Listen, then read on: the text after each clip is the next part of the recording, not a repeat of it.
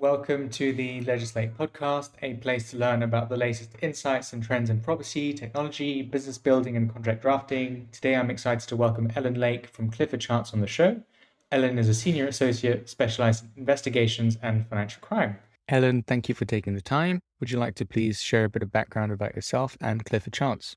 So, I'm a lawyer at Clifford Chance. I've been there since 2008 and I'm in the disputes and investigations practice area. So I spend most of my time advising clients on risk and compliance, assisting them with crisis management when those risks crystallize, and uh, most significantly, carrying out investigations or defending clients where they're the subject of investigations by a regulator or, or a law enforcement authority. That's a very interesting role. And what does an investigation actually mean? Investigations can take number of forms. Largely, what I do is I'm a skill set. So I'm very good at interviewing people to find out about what's happened. I'm good at putting together reports, reviewing documents, putting together the, the bits and pieces into a jigsaw to, to tell the story.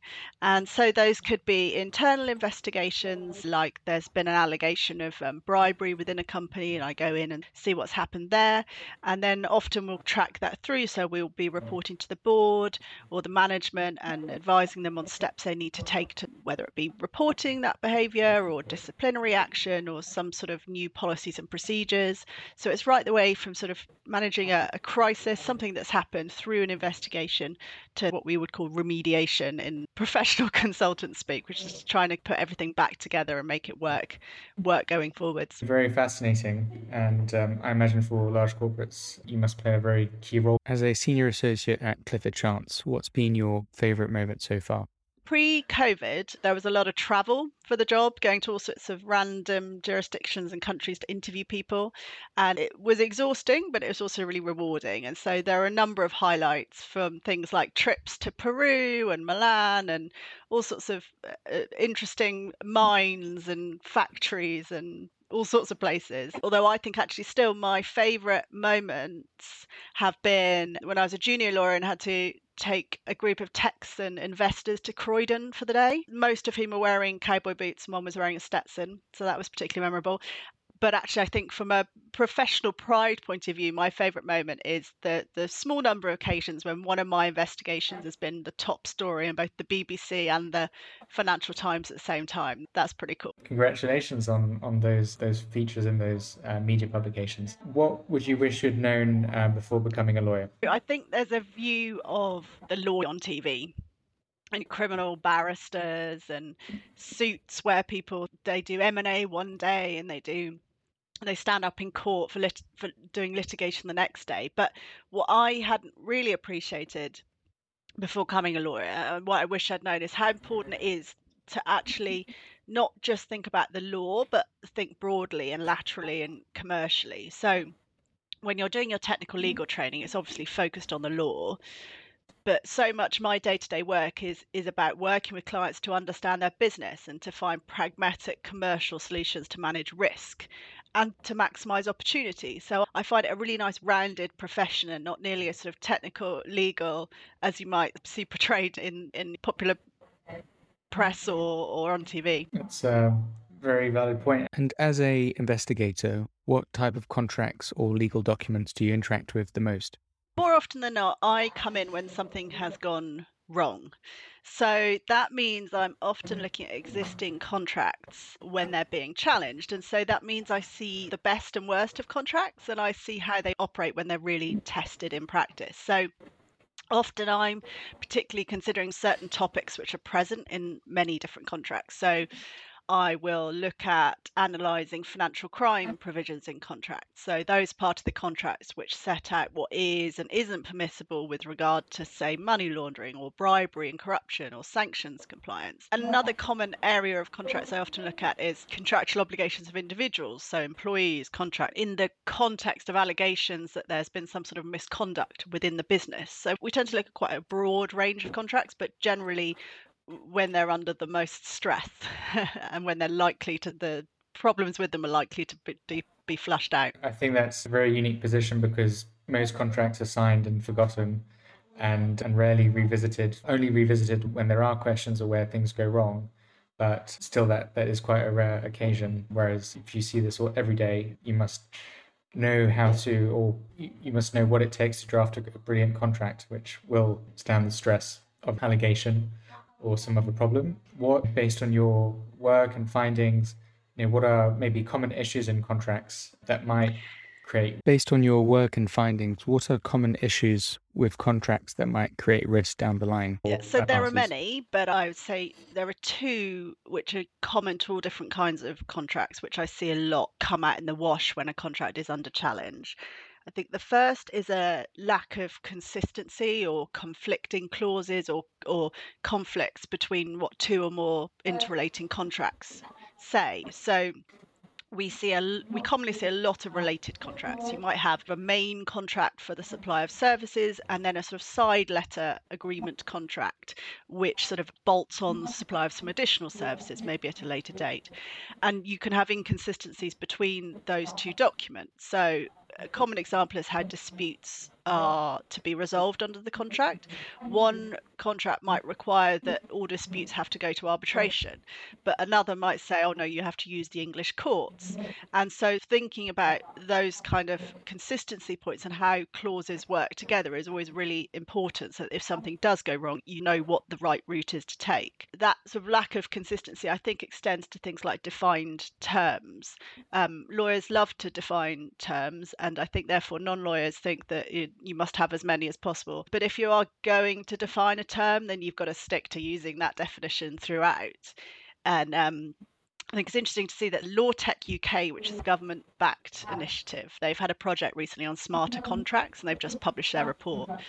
And it contains various examples of how tech is being used to make the, the creation and the execution and the management of contracts more efficient. So I think we're going to stop seeing lawyers themselves using Microsoft Word to create contracts and instead start using those contract building platforms. And I'm really hopeful that those kind of inconsistencies, things like defined terms, things that are sort of very easy to get rid of, also very easy to forget, that using those kind of platforms will really help iron out those inconsistencies. So that's that, that's sort of one area. And then I think the second area, again, which is common to lots of different contracts, is where you have obligations that fall through the cracks. One party might be mm-hmm. obliged to do one set of activities, the other party is obliged to do another, but there might be things that need doing to make that relationship work where it's not actually clear in the contract who should do them. So Eh, takes an oversimplified example, if you've got a, a, parcel collection or delivery contract and it says that the driver needs to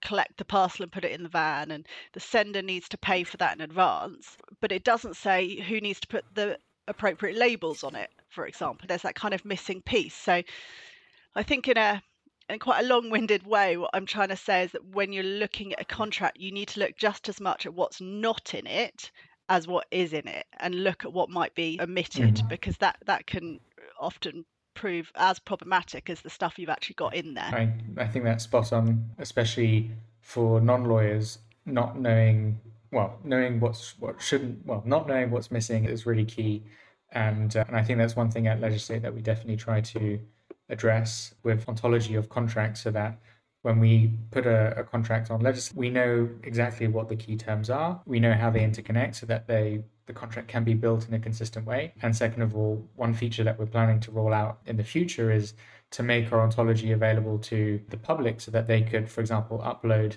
an employment contract and we will tell them what's missing in their agreement. Because I, I think that's one thing that non-lawyers especially take for granted that, that what they're signing is a contract because it says contract on it and actually there, there's there needs to be quite a few elements and they need to mm. be built uh, and connected consistently. So, if, if, for example, I was a new founder starting a new business and I had to get started with contracts, what tips would you um, give them? For me, in a number of contexts and not just in contracts, I think people will often head into something without really having got their head around the scope of what they're doing. And I think if you're going to draft a contract, you need to be very clear about what the scope of that contract is, like what that contract's for. So you, you need to be clear on the, the scope of what you want to do, who's meant to be doing what the potential risks are, and whether you need some content in that contract to mitigate them. And if you can set all of that down clearly, that makes sure that everyone you're working with is on the same page and understands their respective obligations.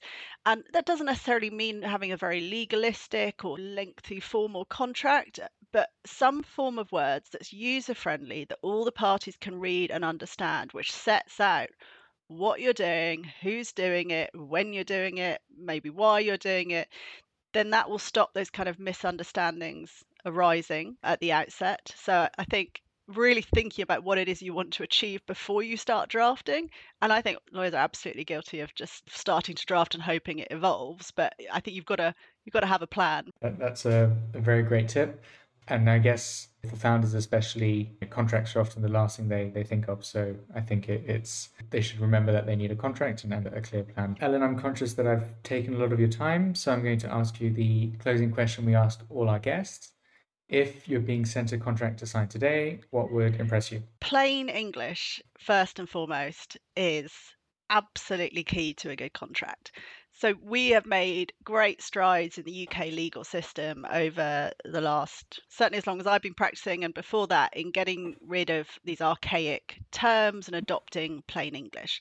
But I think the layperson's view or the non lawyer's view of what a contract needs to include often um, assumes it needs lots of these "here so heretofores and notwithstandings and all those kind of quite archaic terms.